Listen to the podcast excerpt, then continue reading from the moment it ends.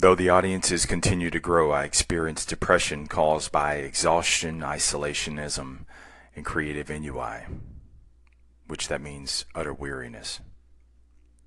Uh, too famous to be a normal person outdoors and can't even be romantic. Steve Martin no longer had access to the civilized life. When the concert was over, he was whisked away by security and he found himself in prison in his hotel room. Quote, nowhere to look but inward. He was too exhausted to, to speak up and even look for options. He got to the place he was hoping to be. He got to the summit and he found there was no air to breathe. Too exhausted to enjoy, too paranoid that in one fell swoop he'd lose it all. So he kept on going in what he called the loneliest period of his life he had to keep going because, uh, see, he had seen too many before him who had achieved this massive success and then they lost it all. By his own admission, he just he wasn't as funny as he used to be, and nowhere to move up anymore. All he could do was move sideways. And, and, and his art, his art was as ephemeral as the daily newspaper. Back to the book.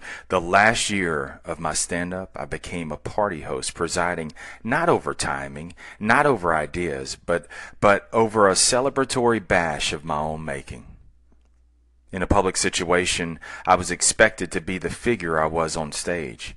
People were waiting for a show, but my show was only that. It was just a show. It was precise, particular, and, and, and, and then it was not. Um, reproducible in the living room. To me, my act was very serious. Wow. Uh, we started uh, this book talking about Steve Martin's 75 25 effort to success ratio. And then uh, the next episode was finding his niche. And then yesterday's episode was, was how he repped for confidence. And he did all of that that got him to the grand stage only to become lonely, depressed, empty, entrapped chasing what he called the multi zeroed income. Here's what's up.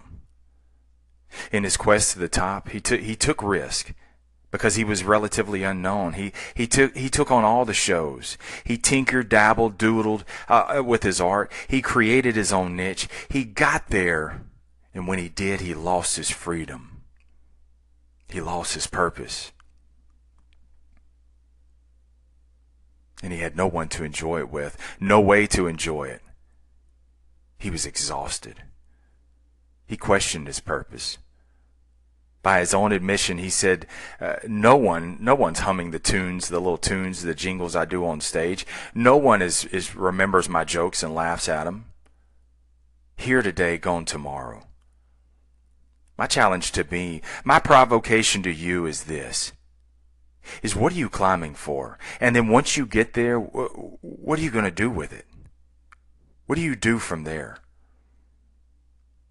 Markus Persson, the, the guy who sold Minecraft to Microsoft for $2.5 billion, B, $2.5 billion. When he did, he found himself severely depressed. He said the problem with getting everything is you run out of reasons to keep trying and human interaction becomes impossible due to imbalance. Can you imagine being a billionaire? Who do you surround yourself with who aren't trying to get at you? If you can buy anything that you want, uh, what makes it what makes it magical when you do purchase it? See, Markus can relate to Steve Martin. It's lonely at the top. See, when you lose your try, that's when you die. The very fact that you're still trying, that you're still scratching and clawing, dude, that's success. You're winning. And, and, and, realize this that that as you notch in your tries, as you try and you keep notching progressively in your life, you get to make an impact in others too along the way because they're trying too. You know what? I hope you never get there. I hope I don't get there either. Because once we arrive, whatever that is, once I run out of tries, my impact, my legacy dies. Keep trying. Thanks for tuning in to the Sales Life. I'll see you next time.